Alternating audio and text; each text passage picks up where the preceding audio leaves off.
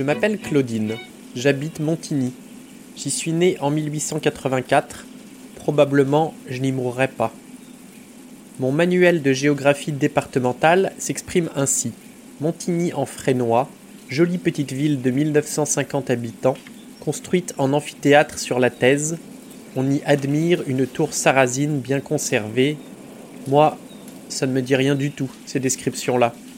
D'abord, il n'y a pas de thèse. Je sais bien qu'elle est censée traverser des prés au-dessous du passage à niveau, mais en aucune saison vous n'y trouveriez de quoi laver les pattes d'un moineau. Montigny, construit en amphithéâtre? Non, je ne le vois pas ainsi. À ma manière, c'est des maisons qui dégringolent, depuis le haut de la colline jusqu'en bas de la vallée. Ça s'étage en escalier au-dessous d'un gros château, rebâti sous Louis XV, et déjà plus délabré que la tour sarrasine, basse, toute gainée de lierre, qui s'effrite par en haut un petit peu chaque jour. C'est un village, et pas une ville. Les rues, grâce au ciel, ne sont pas pavées. Les averses y roulent en petits torrents, secs au bout de deux heures. C'est un village pas très joli même, et que pourtant j'adore. Vous venez d'écouter les premières lignes de Claudine à l'école de Colette. Au programme aujourd'hui, insolence, scandale et bisexualité. Bienvenue dans la Voie des Lettres, épisode 52.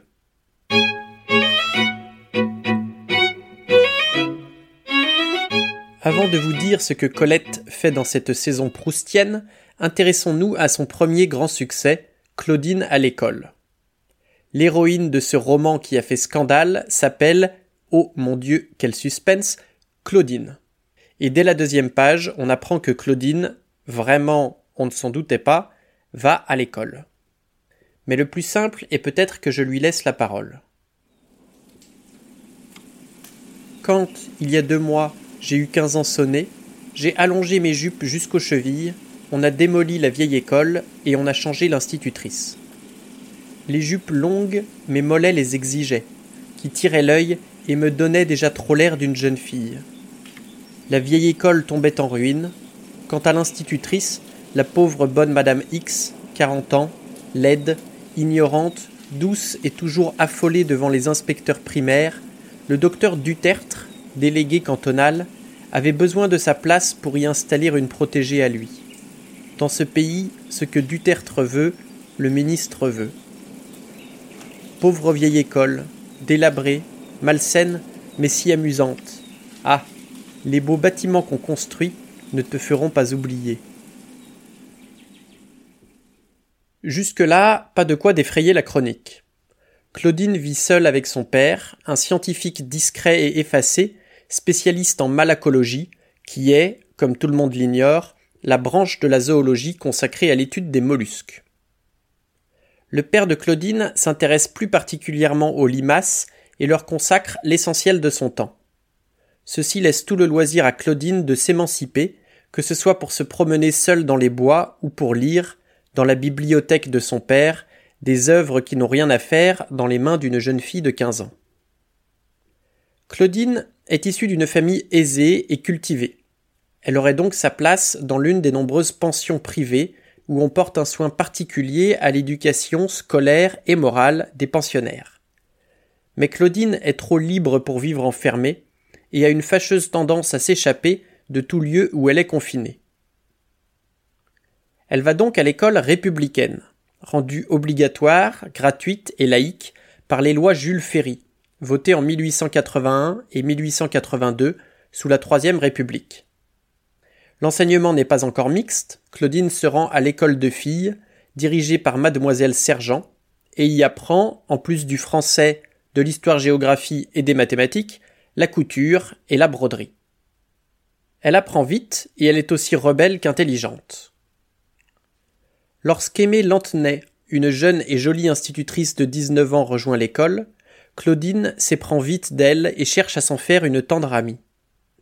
Elle prend le prétexte de cours particuliers d'anglais pour faire venir Aimée chez elle toutes les semaines et passe plus de temps dans la bibliothèque de son père à discuter et à se rapprocher d'elle qu'à apprendre ses verbes irréguliers. Mais Claudine n'est pas la seule à s'intéresser à la jeune institutrice puisque la directrice y va aussi de sa déclaration.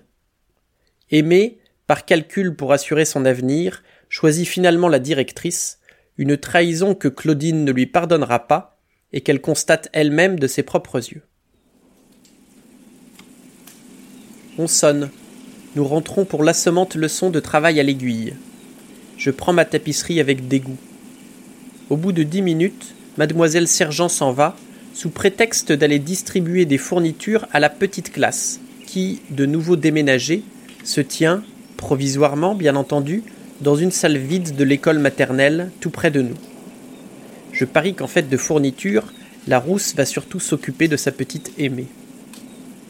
Après une vingtaine de points de tapisserie, je suis prise d'un accès soudain de stupidité m'empêche de savoir si je dois changer de nuance pour remplir une feuille de chêne ou bien conserver la même laine avec laquelle j'ai terminé une feuille de saule.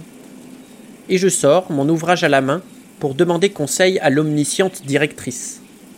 Je traverse le corridor, j'entre dans la petite classe. Les cinquante gamines enfermées là-dedans piaillent, se tirent les cheveux, rient, dansent, dessine des bonshommes au tableau noir, et pas la moindre mademoiselle Sergent, pas la moindre mademoiselle Lantenay. Ça devient curieux. Je ressors, je pousse la porte de l'escalier, rien dans l'escalier. Si je montais. Oui, mais qu'est-ce que je répondrais si on me trouve là? Bah, je dirais que je viens chercher mademoiselle Sergent, parce que j'ai entendu sa vieille paysanne de mer qui l'appelait. Ouch, je monte sur mes chaussons, doucement, doucement, en laissant mes sabots en bas. Rien en haut de l'escalier. Mais voici la porte d'une chambre qui baille un peu, et je ne songe plus à rien d'autre qu'à regarder par l'ouverture. Mademoiselle Sergent, assise dans son grand fauteuil, me tourne le dos, heureusement, et tient son adjointe sur ses genoux, comme un bébé. Aimé soupire doucement et embrasse de tout son cœur la rousse qui la serre. À la bonne heure. On ne dira pas que cette directrice rudoie ses subordonnés. Je ne vois pas leurs figures parce que le fauteuil a un grand dossier assez haut, mais je n'ai pas besoin de les voir. Mon cœur me bat dans les oreilles et tout d'un coup, je bondis dans l'escalier sur mes chaussons muets. C'est sur cette trahison que s'ouvre le roman, et Claudine n'aura de cesse de se venger d'aimer, à coups de désobéissance résolue et de chantage sur ses occupations libertines. Le roman, qui regorge d'amour lesbien et bisexuel, fera immédiatement scandale à sa parution, en 1900. Ces sujets tabous et transgressifs, sous un nouveau style naturel, seront l'une des raisons du succès des Claudines. À leur parution, les Claudines sont signées Willy, alors mari de Colette. Encore aujourd'hui, on retrouve souvent à la place de l'auteur la mention Colette et Willy, mais un préambule vient immédiatement avertir le lecteur. À l'âge de 20 ans, en 1893, Colette épouse Henri Gauthier Villard, dit Willy, don Juan scandaleux de la belle époque. Ce dernier l'introduit dans les milieux mondains et l'entraîne dans une vie de bohème. Au bout de quelque temps, Willy se lance dans la littérature en faisant travailler une troupe de nègres comme Debussy ou Forêt pour des chroniques musicales et va demander à sa femme de lui écrire un livre de souvenirs d'enfance.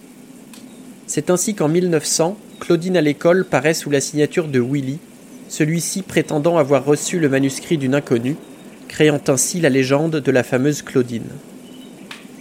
Devant le succès, Willy pousse sa femme à écrire trois suites Claudine à Paris, 1901, Claudine en ménage, 1902, Claudine s'en va, 1903, assorti d'un volume intitulé Mine, 1904, et Les égarements de Mine, 1905. En 1906, Colette se sépare de Willy. Ainsi, bien que l'auteur indiqué sur la jaquette de ce livre soit Willy et Colette, c'est bien sûr Colette, seule, qui l'a écrit. Sidonie Gabrielle Colette est née en 1873 à Saint-Sauveur-en-Puisay, près d'Auxerre en Bourgogne. Elle est la fille de Sidonie Landois, que tout le monde appelle Sido, et de son deuxième mari Jules Joseph Colette, capitaine qui a perdu une jambe lors de la guerre d'indépendance italienne. La jeune Gabrielle vit entourée de deux frères et d'une sœur, dont il sera question dans Sido, une de ses œuvres les plus célèbres où elle revient, à l'âge de 56 ans, sur ses souvenirs d'enfance et sur sa famille. Mais n'anticipons pas trop.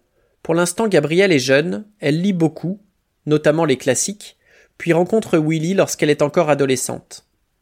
Elle l'épouse à 20 ans, habite avec lui à Paris, et écrit sous son impulsion Les Claudines, son premier succès littéraire.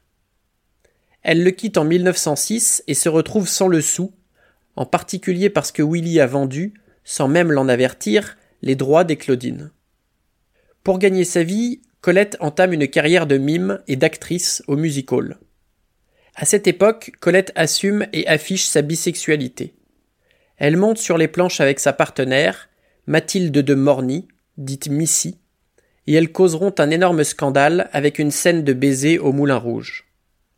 De très belles pages sont dédiées à Missy, notamment le poème Nuit blanche dans le recueil Les vrilles de la vigne. Si les Claudines ont été un succès populaire, il faudra attendre la parution en 1905 de Dialogue de bêtes pour que la plume de Colette soit prise au sérieux. Elle se plaint de travailler laborieusement et d'avoir du mal à écrire, ce qui ne l'empêchera pas de publier une cinquantaine d'ouvrages, dont Gigi, La chatte ou Le blé en herbe pour les plus connus. Elle touche à tous les genres, depuis le roman jusqu'à l'essai ou la poésie en prose, et va même en créer un, en mêlant des éléments de sa biographie à des personnages fictifs. On la considère depuis comme une des pionnières de l'autofiction, notamment avec Claudine en ménage. Un mercredi, chez cette mère Barman, je fus traqué, poliment, par un jeune et joli garçon de lettres. Beaux yeux, ce petit, un soupçon de blépharite, n'importe.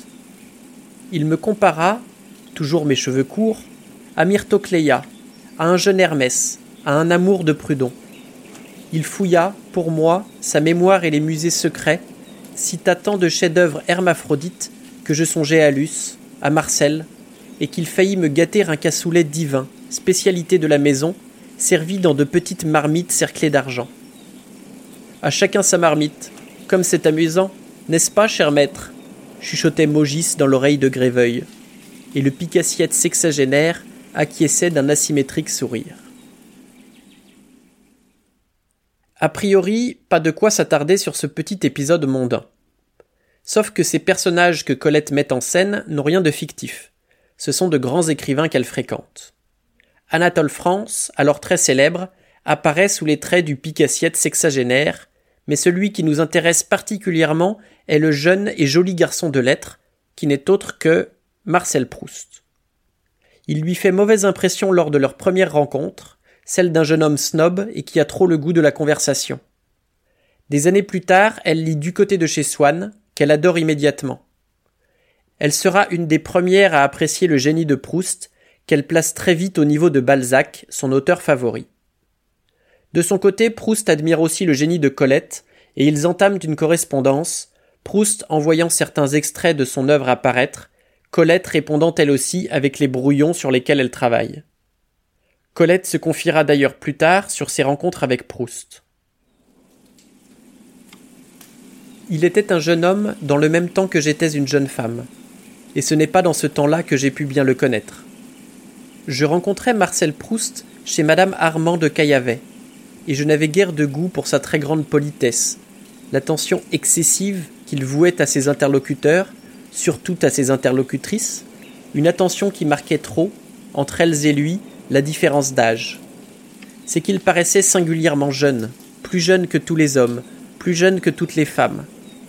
De grandes orbites bistrées et mélancoliques, un teint rosé et parfois pâle, l'œil anxieux, la bouche, quand elle se taisait, resserrée et close comme pour un baiser. Des habits de cérémonie et une mèche de cheveux désordonnée. Pendant de longues années, je cesse de le voir. On le dit déjà très malade. Et puis Louis de Robert, un jour, me donne du côté de chez Swann. Quelle conquête Le dédale de l'enfance, de l'adolescence rouvert, expliqué, clair et vertigineux. Tout ce qu'on aurait voulu écrire, tout ce qu'on n'a pas osé ni su écrire, le reflet de l'univers sur le long flot, troublé par sa propre abondance. Que Louis de Robert sache aujourd'hui pourquoi il ne reçut pas de remerciements. Je l'avais oublié. Je n'écrivis qu'à Proust. Nous échangeâmes des lettres mais je ne l'ai guère revu plus de deux fois pendant les dix dernières années de sa vie. La dernière fois, tout en lui annonçait, avec une sorte de hâte et d'ivresse, sa fin. Beaucoup de choses les séparent. L'origine, Proust est un dandy parisien, alors que Colette est une provinciale à l'accent bourguignon. L'écriture, Proust passe pour un auteur sérieux, voire ennuyant, alors que la plume de Colette a gardé sa réputation légère et sulfureuse. Enfin, la vocation. Proust cherche toute sa vie à réaliser celle d'écrivain, tandis que Colette dit avoir horreur de cela. Leur style aussi ne pourrait pas être plus éloigné. Celui de Colette est souvent qualifié de naturel, et elle n'hésite pas à y ajouter du patois, alors que celui de Proust est sans cesse retravaillé et étoffé, générant les longues phrases dont il a le secret. Ils se rejoignent pourtant sur au moins deux points. D'abord l'autofiction, dont ils sont les précurseurs, mêlant leur expérience personnelle et leurs souvenirs à un récit fictif. Ensuite, une écriture intime de l'homosexualité, à travers ses personnages pour Proust et à la première personne pour Colette, en cela plus courageuse. Colette saluera d'ailleurs les pages que Proust consacre à l'inversion dans Sodome et Gomorre, tout en ajoutant qu'il n'avait rien compris à l'homosexualité féminine. Si Colette affichait volontiers en public sa bisexualité, se montrant tantôt avec l'un de ses maris, tantôt avec une de ses compagnes, elle affirme elle-même ne pas être féministe, et déteste les suffragettes, un mouvement né en Grande-Bretagne et militant pour le droit de vote des femmes. Colette a une aversion profonde pour la politique et ne comprend pas qu'on revendique le droit d'y participer. Si elle n'est donc pas un modèle de lutte, Colette infuse malgré elle le féminisme contemporain. D'une part avec sa vie de femme libre et indépendante, parmi les auteurs très connus de l'époque, elle est la seule à devoir travailler pour gagner sa vie, et d'autre part avec les nombreux modèles féminins qu'elle a peints ou créés, Sido la mère nourricière, ou Gigi au destin de courtisane, jusqu'à la garçonne et rebelle Claudine, à qui je laisse le mot de la fin, en pleine dictée de son certificat d'études primaires. Vous avez cinq minutes pour relire, annonce la voix de Roubaud. L'épreuve d'écriture suivra. Seconde boulette de papier, plus grosse. Je regarde autour de moi. Elle vient de Luce, dont les yeux anxieux épient les miens. Mais, mais elle demande quatre mots. Si je renvoie la boulette, je sens qu'on la pincera. Une inspiration me vient, tout bonnement géniale. Sur la serviette de cuir noir qui contient les crayons et les fusains, les candidates doivent tout fournir elles-mêmes, j'écris, un petit morceau de plâtre détaché du mur me servant de craie, les quatre mots qui inquiètent Luce. Puis je lève brusquement la serviette au-dessus de ma tête, le côté vierge tourné vers les examinateurs, qui d'ailleurs s'occupent assez peu de nous. La figure de Luce s'illumine, elle corrige rapidement, Ma voisine en deuil, qui a suivi la scène, m'adresse la parole. Vrai, vous n'avez pas peur, vous Pas trop, comme vous voyez. Faut bien s'entraider un peu. Ma foi, oui, mais je n'oserais pas. Vous vous appelez Claudine, n'est-ce pas? Oui. Comment le savez-vous? Oh, il y a longtemps qu'on cause de vous. Je suis de l'école de Villeneuve. Nos maîtresses disaient de vous c'est une jeune fille intelligente, mais hardie comme un page, et dont il ne faut imiter ni les manières de garçon, ni la coiffure. Cependant, si elle veut s'en donner la peine, ce sera une concurrente redoutable pour l'examen. À Bellevue aussi, on vous connaît. On dit que vous êtes un peu folle, et passablement excentrique. Elles sont gentilles, vos institutrices, mais elles s'occupent de moi plus que je ne m'occupe d'elles. Dites-leur donc qu'elles ne sont qu'un tas de vieilles filles enragées de monter en graines, n'est-ce pas? Dites-leur ça de ma part.